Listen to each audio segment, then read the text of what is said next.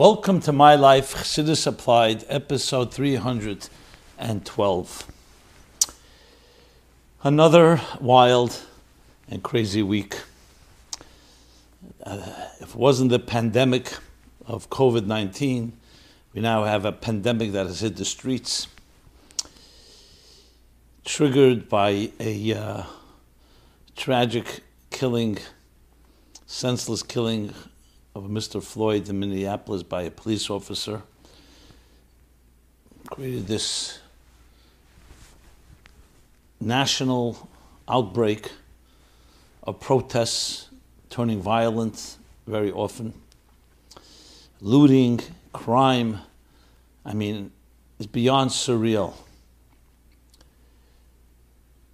And yet, we, the Jewish people, coming with Torah, and with Chassidus, as this program is titled, Chassidus Applied, are armed with a timeless and divine message, both for ourselves and for everyone in the world. I gave a talk this past week titled The Jewish Response to Racism Timeless Lessons about Growing Through Oppression.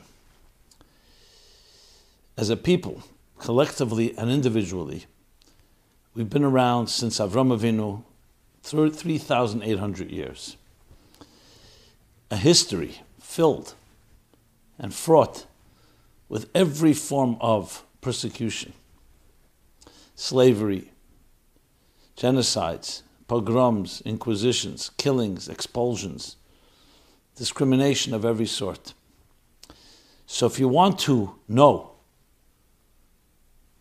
and discover a time tested approach to dealing with all the worst possible elements of prejudice, all you have to do is study the Jewish nation.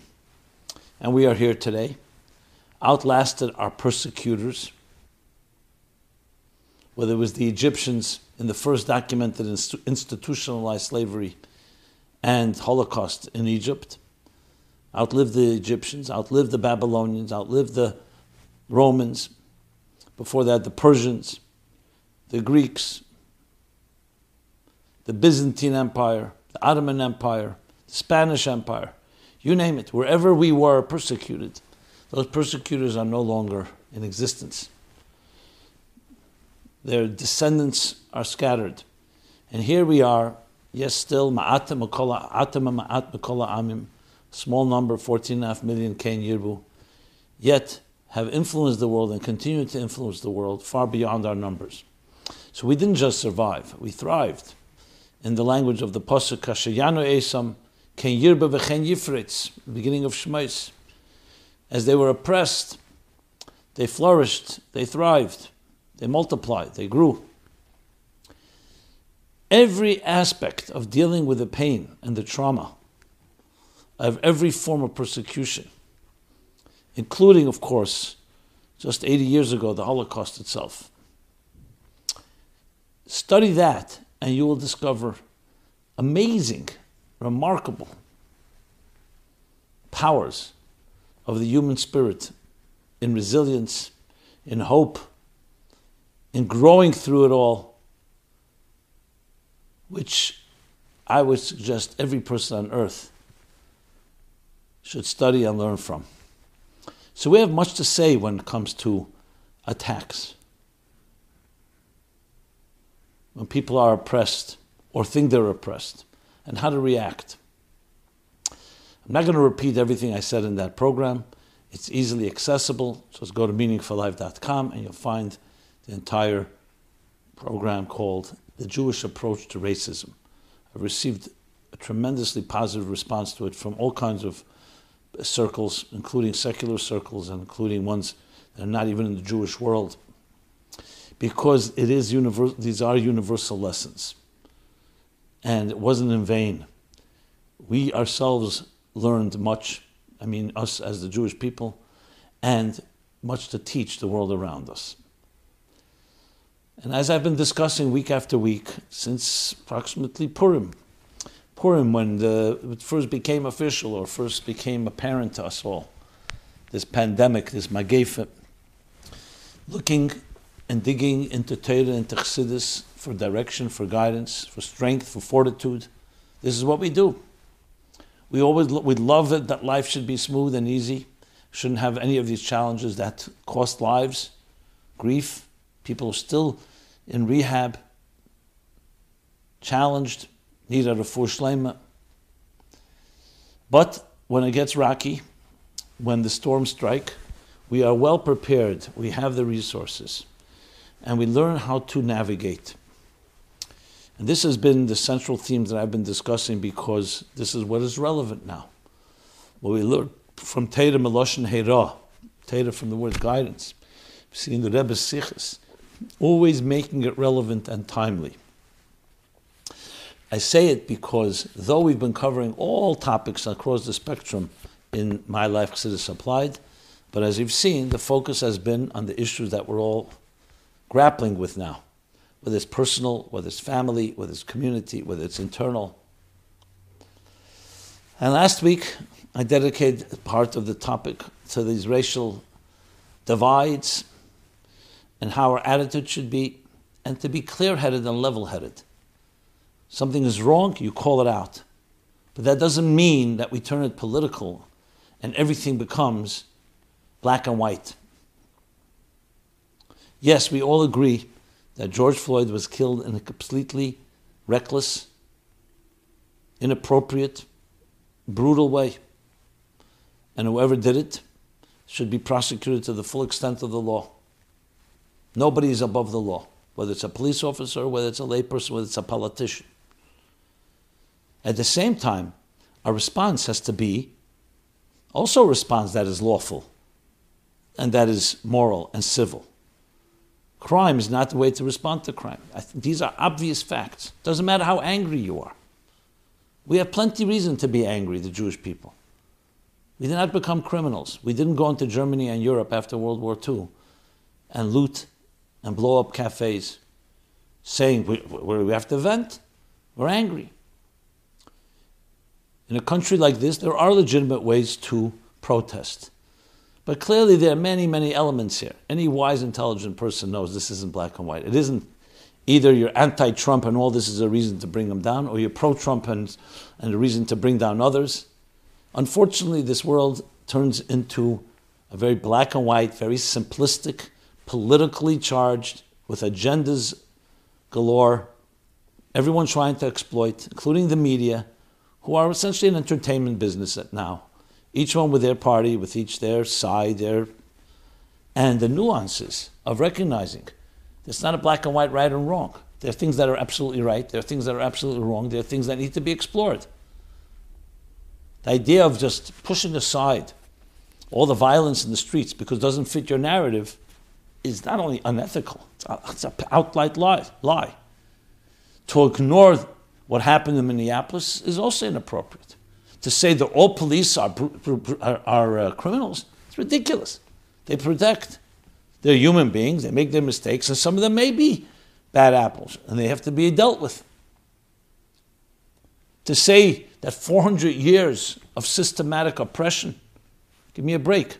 It's a country where white or black, immigrant or, or, or, uh, or um, native, has been given opportunities. Is there elements of prejudice and racism. People are that way. I can speak. Is there anti Semitism in this country? Yes. But for a Jew to say that this country is an anti Semitic, anti Jewish country is ridiculous. There are anti Semitism. Some of it is very deliberate, some of it is more cultural, some of it is very dangerous. We've seen attacks, we've seen killings. But the Jews have also had great opportunities here. To not be grat- to have no gratitude for that, to not appreciate that, and just say, no, it's, oh, they're all coming to get us. These nuances, for some reason, are lost. I mean, it's very easy to understand why. People like simplistic stories.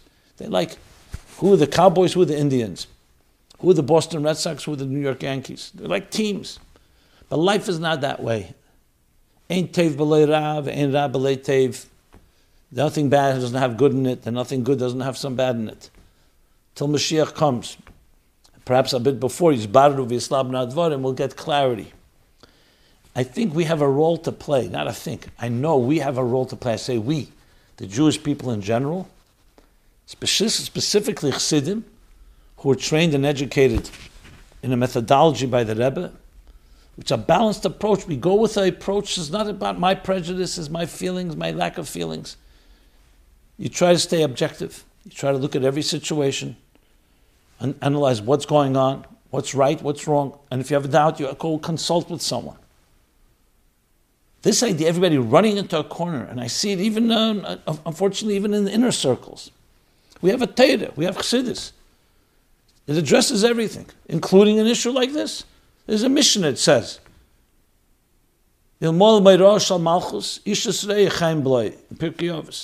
If there were no fear of authority, of malchus, of government, one person would swallow another. What does that tell you? That's self interest and arrogance can end up being destructive to everyone around you. And you need to have authority, you need to have law and order. That's in strong terms. What is the fundamental, one of the fundamental Sheva Mitzvah And the truth is, it's part, part and parcel of all Torah accountability, law, system of law and order, justice, courts, police, judges, sheftim v'shetrim, judges and law enforcers. These are fundamentals. Now we have to apply it to even each given situation, which I'm not going to go into right now, just to have that lens, a certain clarity. And the relevance to Chassidus applied is very clear. Chassidus Taka talks about Ohr Ein Sof Lifnei Tzimtzum, and talks about the loftiest and most sublime levels in Atzilus and higher, and how we transform this world into a Dir B'tachtenim. But it also addresses human condition, the human challenges, and sometimes down to things that even, yes, even base elements. In Tanya Perik Yud Beis, at the end of the chapter, the second half, where he talks about Moyach Shal Ta'alev, self control, what does he say? That the same thing is Ben Adam L'Chavere. Takad Alter added that interestingly in, this, in, the Mahadura Kama, the, in the first version of Tanya, added it later. And, and he gives a whole list. Tina, Sina, when you have a, when you have some tinge of hatred to another person, jealousy, and he concludes chapter 12 with what? The story of Yosef from the Zohar, that great act that lives on forever. Then, after meeting his brothers after 22 years, and they sold him into slavery. Worst possible thing. Father Yaakov thinking he's dead. He finally, they finally reunite. And the brothers see who it is. They can't even look at him. So embarrassed. And he says to them with composure, with presence. You didn't send me here. Hashem sent me here. God sent me here to save you and our family and the world. Did he have? Is he entitled to have at least a neg, one negative feeling to his brothers after what they did to an innocent seventeen-year-old boy? And the Alter Rebbe brings in the end of chapter twelve that because of that he was ma'ivir al medesav. What the Zohar says, what kind of rewards he received for it, but it was also the lesson he teaches us. Obviously, as the Alter Rebbe says in the Igeres HaKodesh, kfar that the person, Allah nizak nigzer like, like Yosef said, the one who was hurt, that's the way God wanted. God sent you here for a purpose. And sometimes you find out it looks like hurt and may have been hurt, but it was for a greater purpose that actually helped save. The person who did it will be accountable al chirose for choosing, because he didn't have to be the one. Making that distinction is a tremendous lesson in human dignity. You're never a victim of someone else. Things happen, that doesn't mean you're defined by it. Though we suffer, doesn't mean you're defined as a sufferer. And this is true on an individual level, whether it's abuse, hurt, any form of violation, does it mean it's right? No. The person who did it will be accountable and is responsible. But you don't want to be their victim, not a victim of their crime and not a victim of running, of attacking them with vengeance because you're still then reacting to them. You want to be able to be yourself, learn what you have to learn, and become a greater person. I strongly encourage listening to the program I did called The Jewish Response to Racism. So, being that we are now in the, today is the Tezvav Sivan, 15th of Sivan, which is the day when the Alt Frierdiker Rebbe was arrested in Tofresh Pei Zayin. He would ultimately be released on Yud Beis Tammuz. So I want to talk about that. It's also Parshas Baal Leischa. So as our custom, we talk about timely events, but also the time in which we live, living with the times, the Parsha. I cannot tell you how many letters I received in response to the racism discussion. So I'm going to read a selection of, I can't read them all, but a selection of them all. And before we get into the specifics, let me just say, as in a little housekeeping and announcing, we have been covering all that is happening in the world today from the Torah and, and Chassidus perspective. The last few months, I can't tell you how many programs. But it's necessary because we are living in a very vulnerable time. People sense it. We need security and real security, not from the institutions and from the schedules and all our entertainment outlets and vacation plans. That has been upended to some extent. But from within, spiritual resources. So this is the time when we have to respond.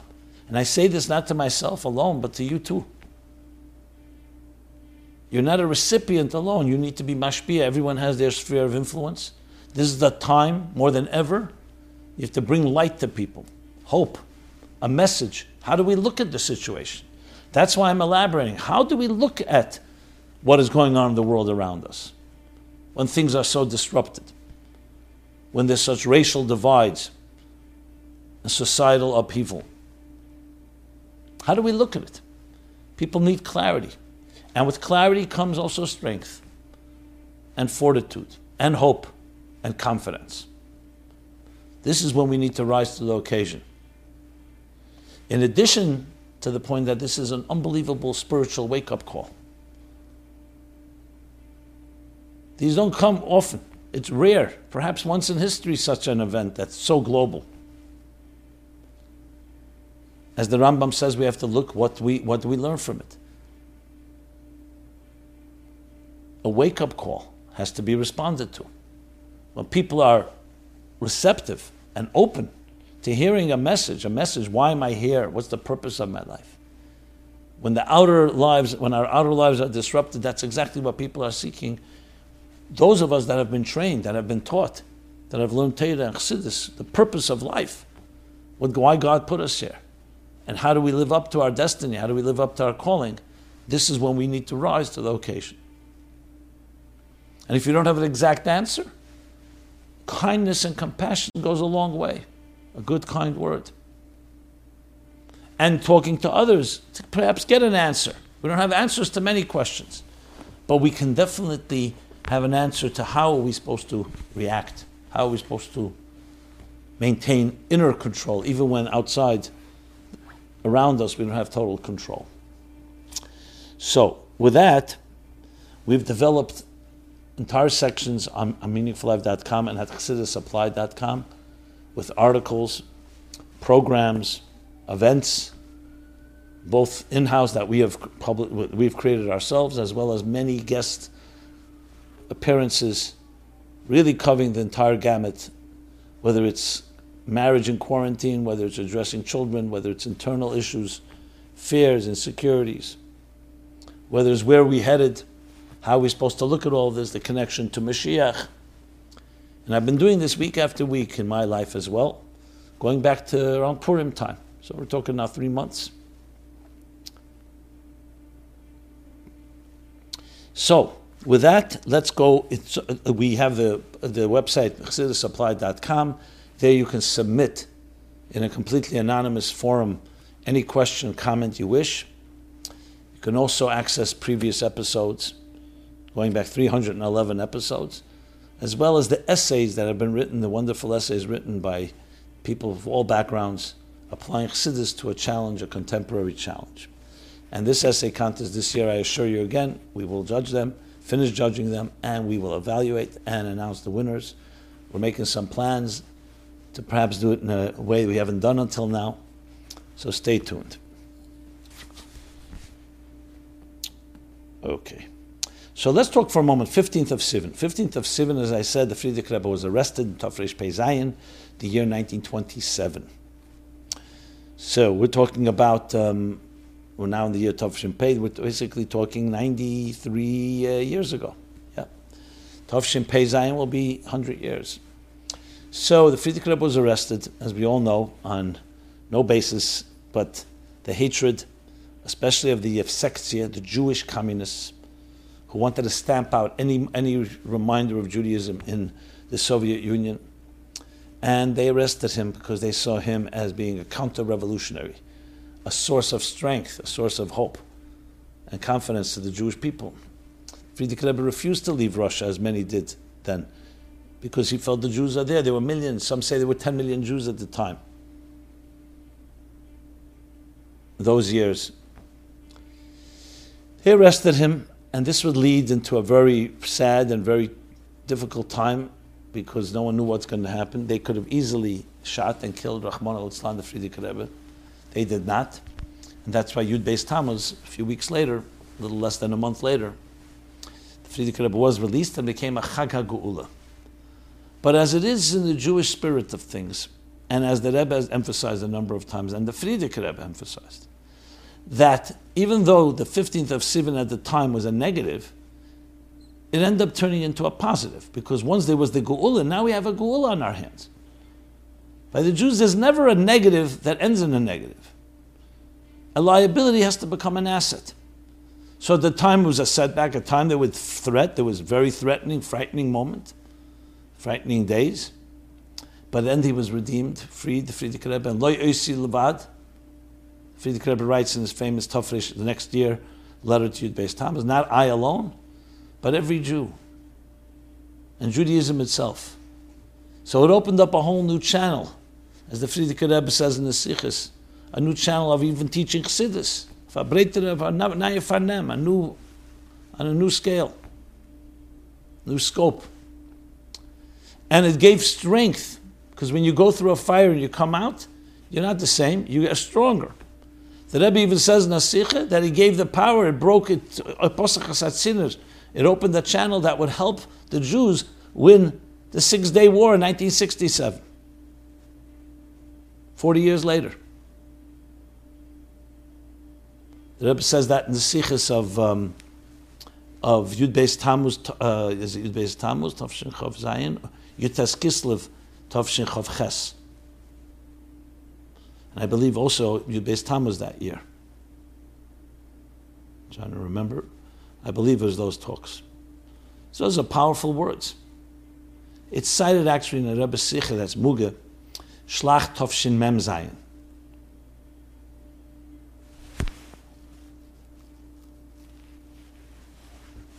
Right.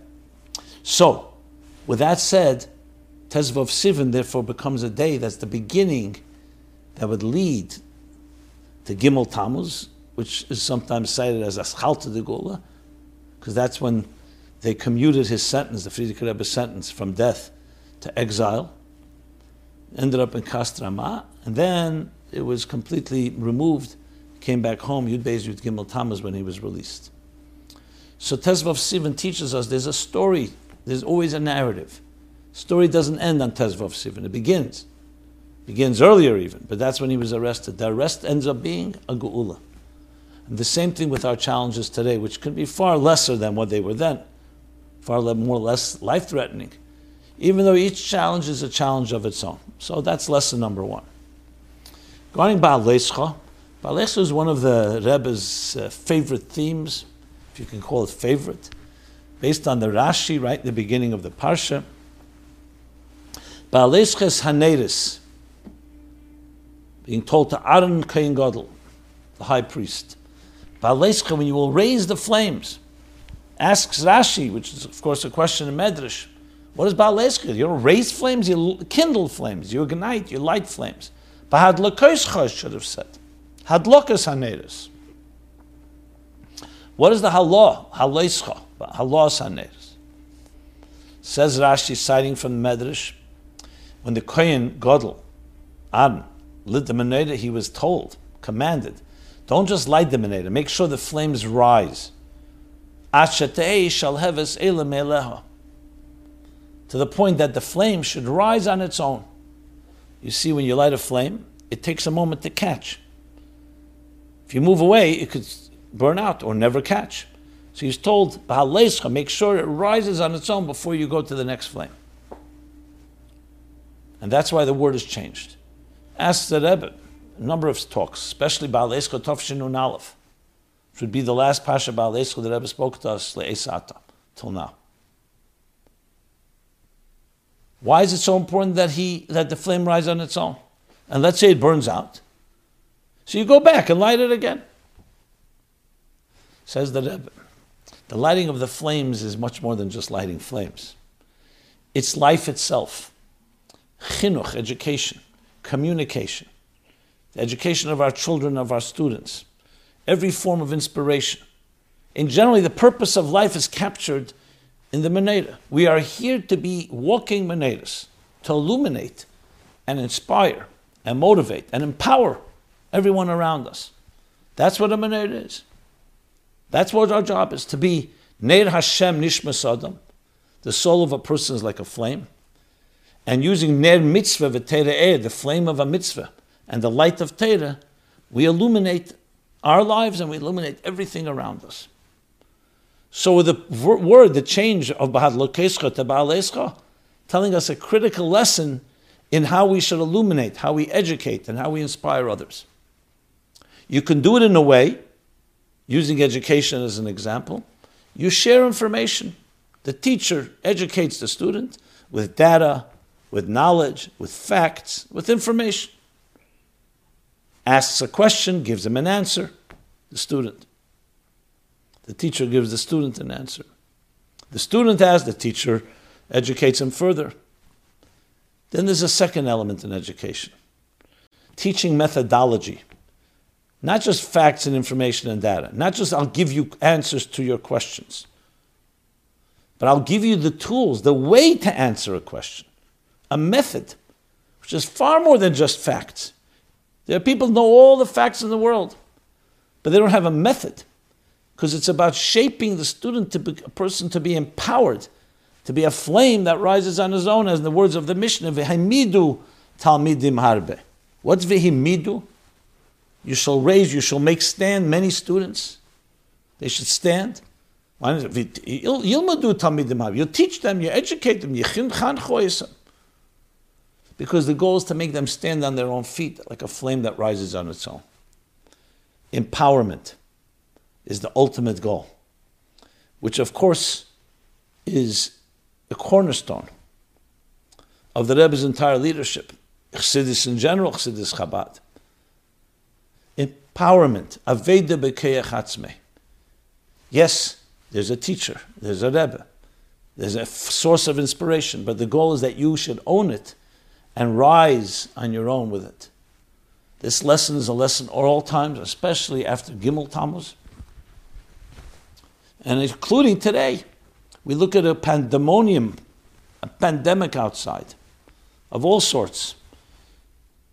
If you only knew facts and information, then you may not have facts because we don't have those. There wasn't a pandemic in the Rebbe's leadership. So we don't have an answer? The answer no, but we have a methodology, an approach. How you approach a situation, how you look at it, how you navigate, how you make, how you make sense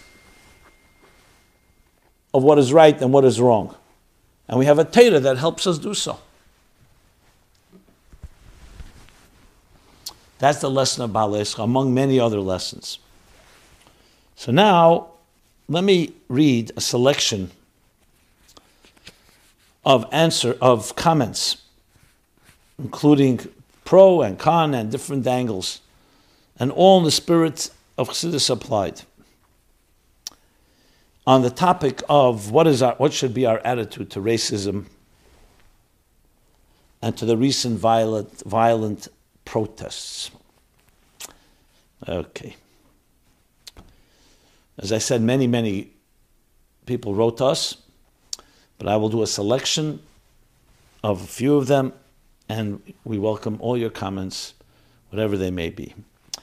One person writes The bigotry of low expectations and respecting the dignity of every individual, not communities. Dear Rabbi Jacobson, our Torah has taught us that each human being is created in the image of God, the divine image. Each one of us individually, regardless of race, has innately as a God given right or nature's law, has the right to our lives, our liberty, our property, and the right to defend ourselves and our property. Each one of us has the responsibility to recognize the divine image in our fellow and respect that person's rights to life, liberty, property, and so on. The genius of the vision of the founding fathers, which you discussed last week, the vision they had for our country is one which respects the rights of each individual. They explicitly, they explicitly did not respect the rights of a community, other than the entire nation as one nation under God, indivisible. As soon as we divide our nation by race, communities, class, social status, and so on, we destroy our nation under God, indivisible, and instead of recognizing the divine in each individual, we get sidetracked with a narrative of socialism and communism, namely focus on the community, quote unquote. Our nations fall apart. Our nation falls apart. As a leader in our country, I call on you to champion the individual created in the divine image, and thus individual rights, and not fall into the trap of rhetoric that seeks to replace the rights each individual has for the fake rights members of various communities have. Many thanks for your leadership and all you do. Well, I thank you for your encouraging words. And I believe I did echo some of what you said in last week's program. I also did another short program called All People Are Created Equal, as well as, as I mentioned, the Jewish response to racism. And in the spiritual antidotes that we've been releasing, the three minute short videos each day, now began, a few of them are focused on these themes as well. Thank you. Another person writes, I smile because his title to me is always, um, I don't know if it's half, half sarcastic or tongue in cheek. Virtual YouTube mashpia of the Techniverse, inimitable Rabbi, inimitable Rabbi Simon, greetings and blessings. Thank you for your weekly Farbrengens. Regarding the founding of the USA and the founding fathers, the founding fathers were religious men, and their religion and beliefs were, shape, were what shaped the USA. The very first public school law we have in America, 1647, was passed to make sure that students knew the Bible. This was to ensure that citizens know how the government is supposed to operate, the courts are supposed to operate, and make sure civil atrocities didn't get introduced the way they had in Europe in fact, teaching Bible in public schools was recommended by the author of the First Amendment. Indeed, Bible was taught in our public schools, and one of our presidents actually ensured that it happened. The expression of separation of church and state came from one line in a letter by Thomas Jefferson in 1802, after the Constitution was established. Okay. John Quincy Adams, and he gives his birthday July 11, 1767, February 23, 1848 was an American statesman who served as the sixth president of the United States from 1825 to 1829. Wrote a book to children how to read the Bible from cover to cover every single year. He wrote that he himself did read through the Bible every year. John Quincy Adams also wrote that with regards to the history contained in the Bible, it's not so much praiseworthy to be aware of, uh, to be aware of it, as it is shameful to be ignorant of it. In regards to our Declaration of Independence, and the sentence therein, we hold these truths to be self evident that all men are created equal, that they are endowed by their Creator with certain unalienable rights, that among these are life, liberty, and the pursuit of happiness. What this sentence is saying is that our rights don't come from the government, they come from God. As government didn't give us these rights, government can't take the rights away. They are unalienable to us as humans created in the image of God. This country needs God. Our freedoms are based on His existence and our worship of Him. Our Constitution was made only for a moral and religious people. It is wholly inadequate to the government of any other. This is a quote from John Adams. Likewise, quote, and can the liberties of a nation be thought secure when we have removed their only firm basis, a conviction in the minds of the people that these liberties are of the gift of God? Thomas Jefferson in Notes on Virginia. Conversely, quote, America is like a healthy body, and its resistance is threefold its patriotism, its morality, and its spiritual life. If we can undermine these three areas, America will collapse from within. Who do you think said that? Joseph Stalin. former dictator of the Soviet Union, one that had the Frierdiker Rebbe arrested. So even he sensed those three elements. I say again, it's morality, it's patriotism, it's morality, and it's spiritual life. And that's how you undermine and destroy them, by undermining these three principles. It is no coincidence that these that those who deny God also seek to fundamentally transform the USA. So I thank you for this, esteemed writer.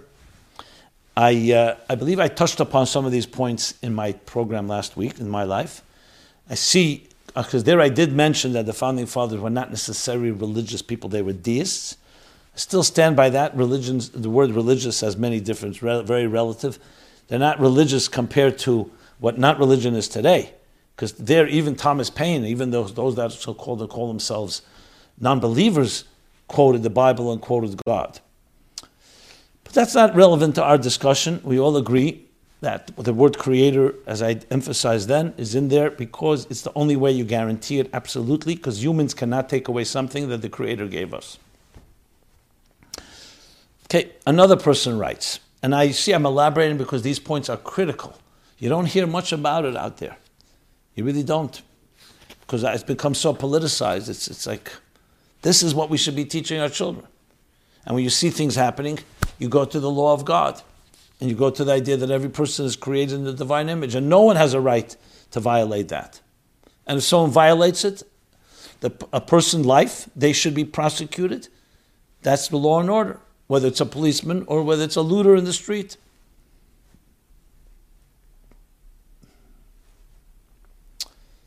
Okay, another person writes Holy Rabbi, thank you for your wonderful ongoing video lectures. As you have taught us, we live in Alma de Shikra, which means a world of falsehood and false narratives. Often it is hard to distinguish, fact from fiction. There's an oft quoted expression where there's smoke, there's fire.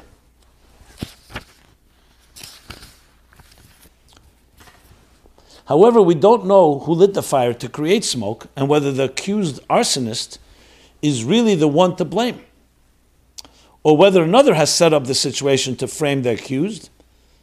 In the case of the accusation of systematic police brutality and racism against the black community, the facts clearly demonstrate that it doesn't exist, period. Here's a like to a Heather Mac Donald article laying out the facts. It's in City Journal, www.cityjournal.org. If anyone wants the link, just text, uh, send us a message with your email address. You and I both were victims of the 1991 Crown Heights riots. Those were instigated by the likes of the vile anti Semite Al Sharpton, others such as Louis Farrakhan, Jeremiah Wright, and Jesse Jackson stoked the anger and flames of civil unrest, violence, and hooliganism in the black community. Anarchists on the left, such as Antifa, funded by George Soros, should be Soros, promote a false narrative and seek to divide the nation by race and class. These false leaders need to be called out for what they are, and the actions taken to incite violence and hooliganism need to be prosecuted to the full extent of the law. It is not time to be politically correct. It is time to stand firmly for the truth. Okay, thank you. I'm not necessarily going to comment on each one of these, unless it's something I fundamentally disagree with or want to add or subtract. But these are readers' comments, they're not my comments. And, um, and I uh, obviously do not disagree with the fundamental principles. I've already stated it that there is there's, a, there's law, simple as that. And it's a law that is critical for any decent society to be existent. Number four, someone writes constructive criticism. I was disappointed to hear you spend even one minute of your show discussing the recent riots. Does a chassid really need to know whether or not rioting is allowed? We don't, do, not need chassidus for this. It's the most elementary level of basic humanity. Well, this I will respond to. Yes, I totally agree with you. But you know something? We all need clarity now, and people are asking questions, even people who are called chassidim and even people in the frum communities. So I wish it was the way you're describing, that people are very clear headed and everything is perfect in our perspective, but it's not the case. So we need to spell things out. Our children are inundated and adults are inundated with all kinds of perspectives, many of them completely false narratives, as was mentioned. So part of Chassidus is to address it. There are many things that are self-evident that need to be addressed, especially if it's painful and it's timely. So um, I'm sorry to have disappointed you, but I really believe that this is important to address to the right people to go ahead and go to a kindergarten of four-year-olds. Well, there are no kindergartens right now active, but online, and start saying, "Let me tell you something they don't know." Yeah, we're not talking about that. Or if there are a bunch of chassidim in their own little circles or their own homes now, learning deep chassidus, davening for hours, that should be what they should be doing. We don't go and talk to them. I'm obviously speaking on a forum and a platform which those are listening here probably see other things as well on the internet, including news. If they're only watching me, bracha, that's beautiful. And regardless, I believe that truths of the truths of Torah and are most powerful when you see that they address even the falseness of this world. They're not in denial. We need to know what's going on and then be clear headed to know what is true, what is political, what is agenda related, what has other, other, um, other uh, insidious intentions masquerading as a so called search for justice. These are important things to know. Another person writes The founding fathers of the US were absolutely religious people. Again, responding to my statement that they weren't religious. I said again, religion is relative.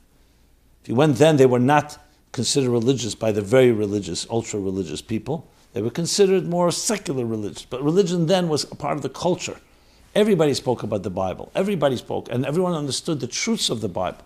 Things have gotten a lot different over the years because even the truths of the Bible that were self evident, like all men are created equal, even that is being challenged by so many. So this, it's far worse, but I just wanted to point out religion is a very relative word. The U.S. was founded on Judeo Christian values. The purpose of the phrase that all men are created equal, that they are endowed by their Creator with certain inalienable rights, that among these are, I don't have to repeat all this, but liberty, life, liberty, and the pursuit of happiness in the declaration of independence is to solidify that our rights do not come from the government, but our rights come from God, and those rights cannot be altered by a government comprised of human beings. Okay, this echo is very similar to another writer. I didn't realize how it's repeat, but fine. Okay. Question is how much more to read? Another uh, boy. I'll just I'll just um, read one more, and I'll save the next one for next week if it's still relevant. The next one is a long one about the whole left wing conspiracies and so on, which important to address, but it's a long one and I don't want to right now edit it. So let me just read one more and we'll go to some other topics. Hello, Rabbi Jacobson. It is for the second time for the, the it is for the second time in the last few weeks you provoke me to oppose your point of view.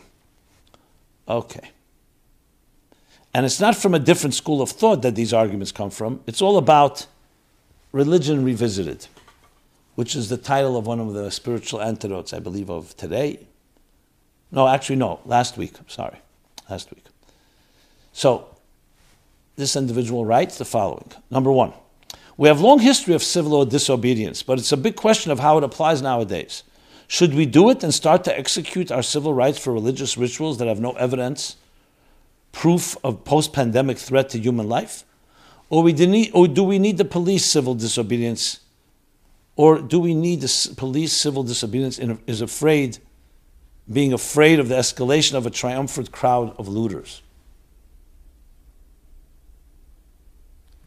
Two, what relevance does the story of Joseph and his brothers have to looting of criminals that try to take revenge for killing one of their brothers? Should we see the looting and destruction as an act of God and not as malicious planning and attempt of the lowest of the lowest to destroy the greatest of human achievements? I'm not really sure how you understood it. When I quoted Joseph and his brothers, was the opposite. It was a lesson to those that feel oppressed or have been oppressed, meaning in this case the blacks, that shall learn from Joseph how he reacted when he was oppressed. Not, God forbid, comparing um, the, Joseph sell, selling into slavery um, the, the people who are looting. It's precisely the opposite, that they should not be looting they should, but if they have a grievance, find a way to become a greater person. or find a legal way to address the issues in the court of law. Number three, what connection could you find between slavery in Egypt and those African Americans in USA where they have all possible rights and are free up to the point to become a president of that state? Was it possible for a Jew in Egypt to become a pharaoh? Okay, so here again, my response is no, we're not comparing that. There's no question in this country the freedoms. And yes, President Obama, a black man, became a president. Did not exist for the Jews. That only makes the case even stronger that even in total oppression, the Jews still did not become victims. So, how much more so in a country like this where you have such freedoms? And even if you'll find some racial bias, and there is, no one's denying it, and no one's denying what happened to um, in, uh, in uh, Minneapolis. To Mr. Floyd as being absolutely crime. So, so much more so, they should learn the lesson from the Jewish people of how to maintain dignity, how to grow. Number four, this disagreeer says, with all my unbri- with all my unbridled imagination, I have doubts that these routes can be peacefully transferred into loving people marches. Do you believe that they can get your message about unity? 1995 is not 2020, and we have to follow your advice and methodology of religion revisiting. The only question how far we are ready to go. I'm Not sure exactly what that means, but I appreciate your comments. And I read them in their entirety and gave you my responses. And one final one should we be marching in protest? And should we be do that on Shabbos? I think it's important that our community peacefully protest and speak out when police unjustly kill someone. My question is is it permissible to attend a peaceful protest on Shabbos, assuming all we are doing is walking or chanting slogans or carrying a sign, if we are in the confines of a valid Eruv? Thank you. Well, with all respect, um, do you protest every injustice, or this just choosing and selecting this one? Well, I'm not sure why. Do you know how many injustices there are? I'm not taking away from this one. Is it your role to protest? Maybe there's many, and, and even if yes, maybe there are other ways to protest.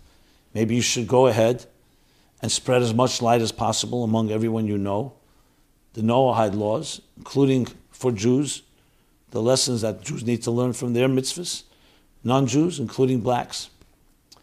And perhaps keeping Shabbos in the fullest way is the best way to bring peace to the world. What do you think Shabbos is? Shabbos is a day where we recognize God that created all human beings in the divine image, and we honor and celebrate a day completely dedicated to spirituality. No, it's not necessarily appropriate, even though halachically, yes, you can walk. But, but the spirit of Shabbos, the best way to protest injustice is to keep Shabbos in the fullest way and to show love to your family, to be with your community in ways that we're allowed to be nowadays. So that's my response. It's not a question of a halacha question whether you're allowed to question whether, whether you should even be thinking in that direction. Now, I'm not here to tell anyone what to do. There are people who are very sensitive. They see this attack, and we're all outraged. There are many ways to respond to outrage. You also have to be aware that you can be feeding into, in a protest, to other people's agendas. You may really be very sincerely interested in protesting, but you could be used by others who are using it for other purposes. So we have to find the right and wise ways to protest. And the best way? Dedicate your life to reveal the divine image in every human being. Dedicate your life to show unity and love.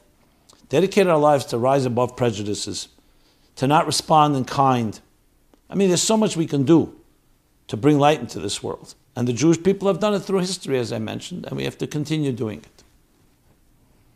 Okay.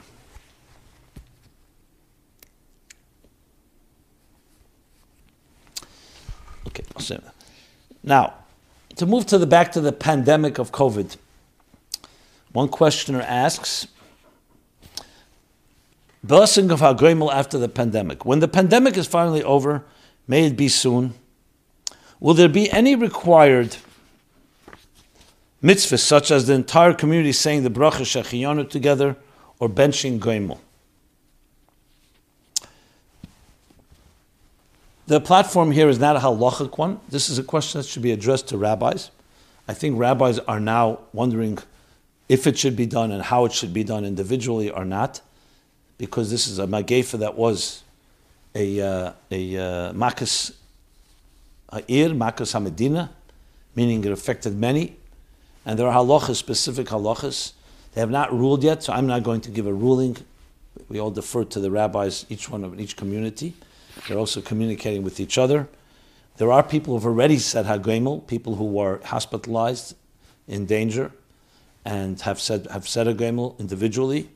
But whether there'll be a collective one or they'll be told to everyone to say it, I really lie. There are many different opinions on the matter. But brachas are not taken lightly. You don't just make a bracha. And there are many ways also to show gratitude. It's not always through the bracha. So I'm sure we'll hear more about it. My question is about benching Gomel, which obviously we can't do during quarantine lockdown. Yesterday, a miracle happened to me. I was doing repairs under my car, and the jack slipped, causing the car to come crashing down. And I was able to move out from under the car just in time and avoid serious injury. Under the circumstances, is it enough that I publicize the miracle online and thank God for the miracle? Or after quarantine is over, will I still be responsible to bench Gomel by a Tater? So now the question is not about the Gomel because of the coronavirus, since we couldn't bench Gomel because we couldn't go to shul or there was no minyan or kriyas atera, so he's asking, is it enough just to publicize, or after quarantine, am I responsible to bench Gomel essentially for that miracle that happened a while back? Also, I want to add a blessing to the. I want to add a blessing to the community. May the same God who made a miracle for me make similar miracles for all the Jews, and nobody should be injured in any accident. And if Chaz there is a decree that someone should be involved in an accident, may that decree be cancelled and converted into a blessing for good health and parnasa. Amen. Regarding the question, I would again defer you to a rabbi, not because I don't have what to say on the matter, but this is a halacha question. Whether he once says Agoimel, if they were in a situation they couldn't say it, there's a question of how much time has passed. So I would defer you to a rabbi on the question. The reason I read it, because I'm sure others have the question, and uh, and please go to a local rabbi, authority, an authority, a trusted authority, a, a respected authority that can give you the answer. It's case by case. It's not so black and white. Each case is a little different. Whether you should make a goimel and when you should make it. Okay in the same context of pandemic issues, learning skills online. Hi, Rabbi Jacobson. I'm a Boch in Yeshiva and I try to spend most of my day learning. Now that schedule has changed and we're working from home, I was thinking to make some extra time and spend it to learning something a little different. I was wondering if learning general skills is considered chokhmas chitzenius. Expression used, chokhmas that are chitzenius, external, outer ones, secular wisdom. For example, what the Alter Rebbe in Tanya Perek Ches says is metamis chabad is metamit contaminates the mind. For example, public speaking, writing or video, video editing, etc. Just skills that could be used for both Torah and secular ideas. I definitely don't need it to make a parnosa, and also not actively to be a shliach, etc. Although even as a shliach, I wonder if you if you're if you're meant to spend some time studying these things. But the truth is, I could have probably would use these skills only in a positive way and also immediately. I just don't see a point if it's a negative thing and going to be more destructive than constructive. Thank you. Okay, very good question. The question really is not necessarily a quarantine based one. It perhaps becomes more acute in this time because we are home and maybe less opportunities and more opportunities to work online. Thousands and thousands of Yereim Vishlemim, meaning of Jews that are Shem Torah mitzvahs, Yerushalayim, work in computer science, in programming, in insurance, take classes and learning and, and accounting, in sales, in other matters, including law and medicine even. So it's a not a black and white discussion. The Alter Rebbe does say in Tanya there that if it's for parnosa, or you know how to make a kardim lachter, but you know how to use it for Torah purposes, it's a different story. There's also a distinction if you're learning philosophy or you're learning skills. Like, for example, to learn how to type, even to learn how to ride, drive a car. Would you call that chochmas chitzenius? That's like learning more of a trade. Not, that's not even a trade, that's just basic skills learning how to read, how to write. So we have to know how to distinguish. I would say overall, I don't know the exact things you want to study, but you're describing speaking, public speaking, writing, and video editing. I see no issue with that. Now, obviously, learning Torah always takes priority. Bittul Torah is even one second. You can learn Torah. You're not learning is Bittul Torah. But number one is, are you capable of learning Torah that 24 7 like that? And number two, the place where you're at in your life, it sounds to me to having such skills may be helpful to you. And as you said, you're using it for positive things. So, to really give you a definitive answer, I would say speak to Mashpia who knows exactly your situation. Because I don't know all the details. Overall, in principle, the distinction, I've made the distinction between different levels, what some is called Chochmas Chitzenius. I don't know if video editing is considered Chochmas Chitzenius. It's a good question. That should be addressed as opposed to, for example, studying, as I said, philosophy. But then you could argue, what about physics and mathematics? Is that Chachmas Chitzenius? We know that when you learn uh, learn Masechta Eruvin and other parts of Talmud, you need to know mathematical. But then you could be learning it from the Gemara. You're not learning it from other sources. Chachmas Chitzenius generally is Chachma that is, is, is divorced from anything that's holy or godly. That's his biggest danger. That's why it's metam. So when you can learn Chachmas HaTeirah, Chachmas Hashem, God's wisdom in Torah, that's Kedusha.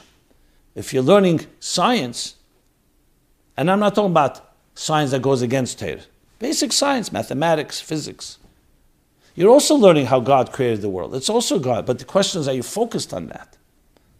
And if you are, then it's in the category that you that it's part of Avodas Hashem in a certain way, especially if you use it for that purpose. So overall, this has to be balanced and taken in a balanced way, and that's the general approach I would suggest. I've spoken about this at length very early on in the early early episodes of My Life Chassidus Applied about Chochmas Chitzenius, secular education. You're talking here as an adult. We're not talking about children right now. But there I addressed it all from the Rebbe's perspective about children and about adults, but especially when you're dealing with once a person's out of school you're still in yeshiva, you say you're a bacher. But once somebody's already in the business world, meaning in the work world, things change because if they already have a balanced and they have a secure life, they're not so influenced by the things they learn. That's why there's more leniency when it comes to studying a trade or others when you need parnasa. And as I said, you see my Sadav. Fact is that many, many Frumi who follow Torah Allah have learned trades and continue to learn trades. Okay. Now, there's questions about tensions in marriage under lockdown. Let me address that. Hi, Rabbi Jacobson. I thoroughly enjoy your talks. They are brilliant and helpful. For a while now, before lockdown, my marriage has been on the brink of collapse. We have a great we, we have great potential as a couple, though our personalities constantly clash. Though our personalities constantly clash, I'm positive with the attitude. Let's make the most of the situation, which has both good and bad qualities. While my spouse is constantly negative, with the inability to put differences aside to make a good time, I honestly can't remember a time we had a good time. I get accused of not communicating or talking, which I disagree with as is just they don't like that my spouse doesn't like my response. And every time we do sit down, it can't be nice, it jumps straight into attack, or this is what's wrong. Never can we just enjoy a moment. We have been to a psychologist and agrees, and he agrees, the psychologist agrees with points from either side. I also heard your points on Bittel, but it's so difficult when you're always, when you're always put down. Every time it's always clouded by indifference or past frustrations. The constant yelling and unappreciative attitude leaves me feeling small, unwanted, and battered, to the extent I dislike going into my own home. As of recent months, my sadness and frustration has turned into resentment and hate. If I may, I don't hate my spouse, I hate what we've become. With no light at the end of the tunnel, I most certainly have not been the best spouse. In the beginning, I really tried, but it got harder and more difficult as nothing seemed to please my spouse. Negative always outranked, outranked, and it was always pushed my boundary, and always pushed my boundaries. I always lost the argument, not because I was wrong, but because I yelled, especially as it got impossible. Now that there's a lockdown and we often t- and we are often together more than before, and it's getting worse as we are on top of each other all the time, do you have any suggestions for the current situation in lockdown, as well as for future marriage or divorce? And for me personally, for my own state of mind and how I could improve as a person and spouse. Thank you. Another person writes in the same family, and not the same family of the writer, I mean family in the topic, genre. My spouse always blames me and never sees my side. My spouse never sees that there's something, that there's sometimes financial issues that I can't do things, that I can't do the things I wanted to do. And it's impossible to confront my spouse because it's never taken well. But then I, uh, then I, I'm accused of not getting back to my spouse, but our fights get hectic and I'm worried about the escalation of the fight. I feel so trapped in the marriage. I feel I'm losing myself in everything I once stood for, as I've written in a previous question to you. Okay.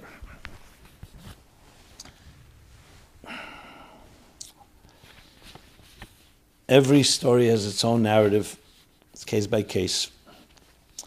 Yet we have general guidelines, and this is specifically straight from the Rebbe himself. Shalom bayis is single greatest possible thing. The Aibishter says, erase my name to preserve peace at home. It shapes the family and home, and it's necessary for the couple. You cannot thrive. You can't do anything without the bracha of Shalom Bayis. So you do everything possible for Shalom Bayis.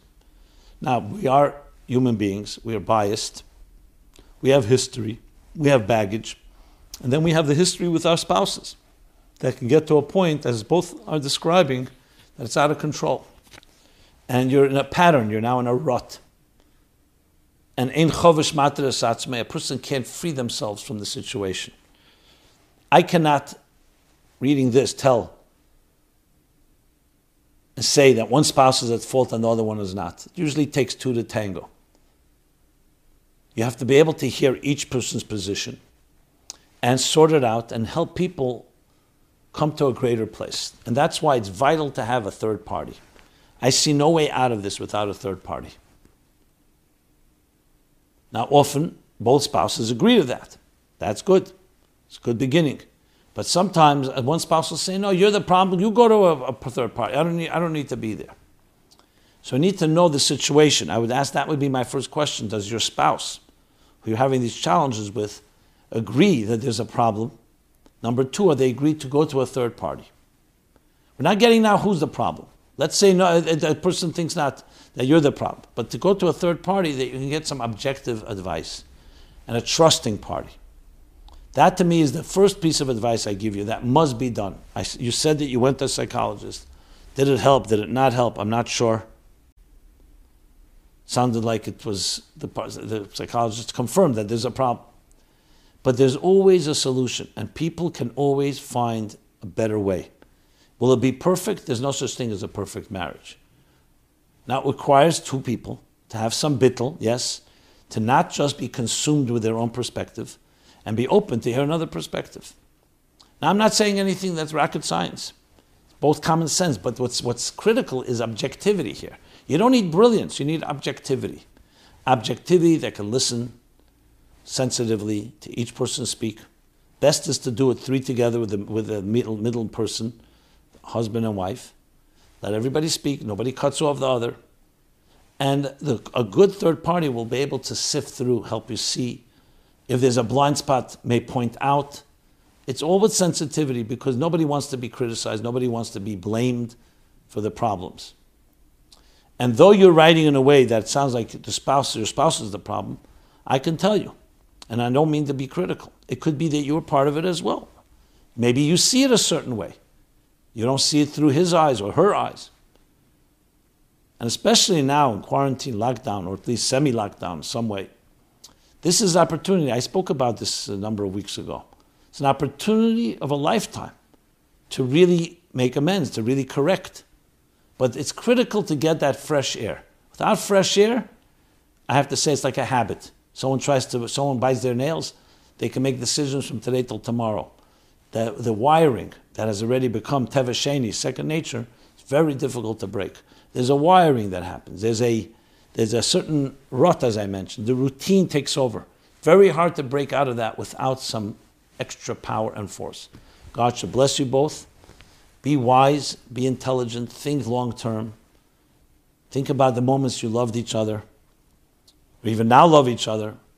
Build upon that and find a third party to help you work it through. Okay.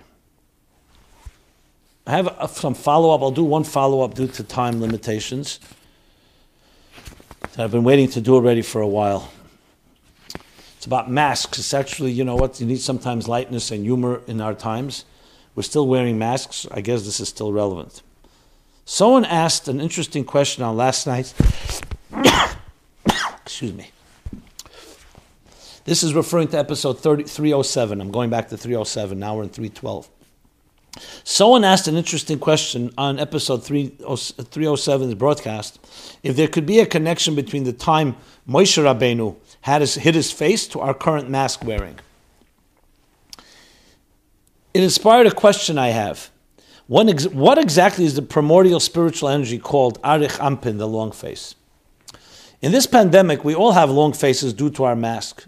In this pandemic, do we all have long faces due to our masks? Is there a hint that we have to use or perhaps repair the energy of Arich Anpin in order to close the Golas and bring Mashiach?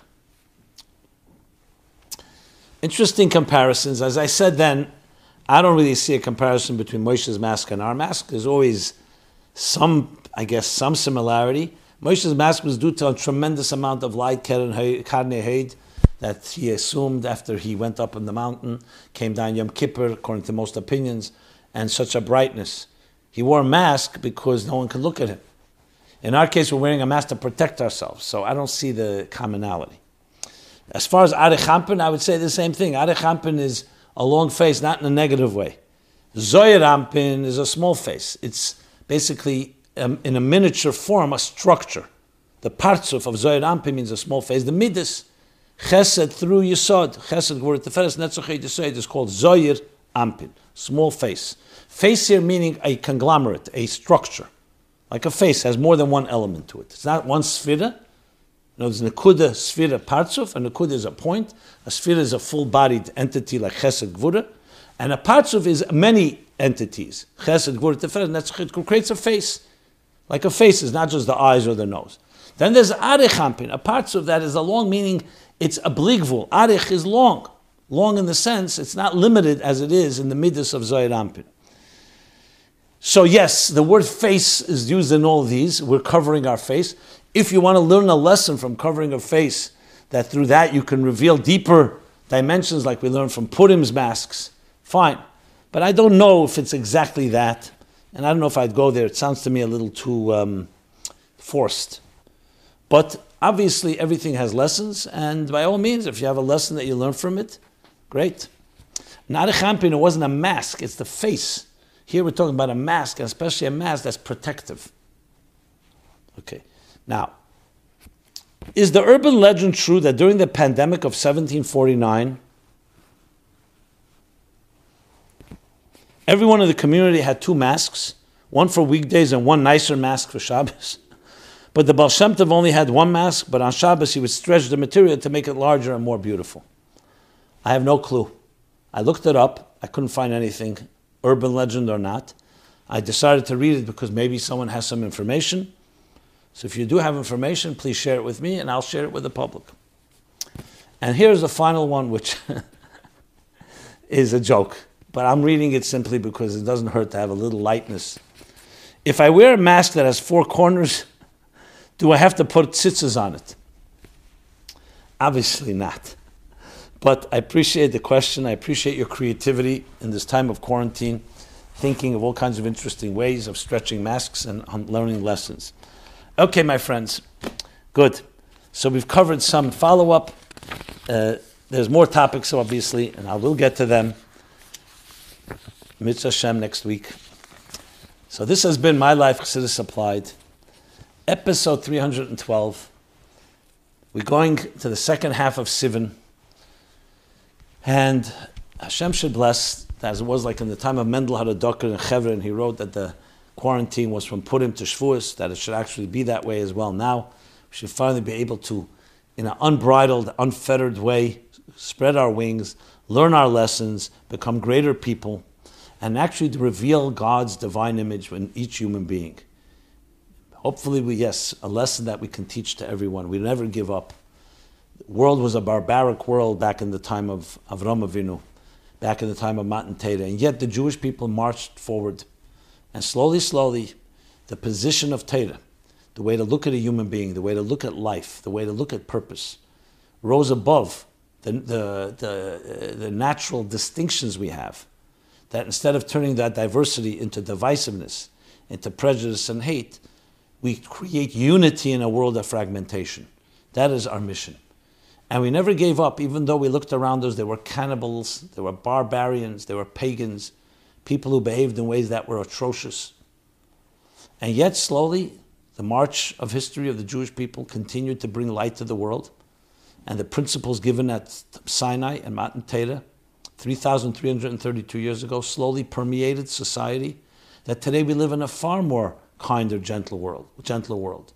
A world where, yes, there's the United States and many other free countries that believe in the fundamental rights of a human being endowed to us by our Creator.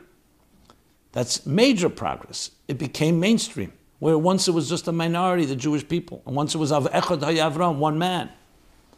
So there's much hope when you look in the past. Things have changed, so we continue with that attitude. We're not naive. We understand there's darkness. We understand we need to be careful protect ourselves. We know they're criminals, and criminals need to be treated as criminals. That still does not take away of our belief and faith in the human spirit, in the divine image in which each of us is created. Everyone have a very good week, a very healthy week. Stay well, stay safe. We're here every Sunday, 8 to 9 p.m. My life, Chassidus Applied. Thank you very much. This program is brought to you by My Life, Chassidus Applied. Please help us continue our programs. Make even a small contribution at chassidusapplied.com slash donate.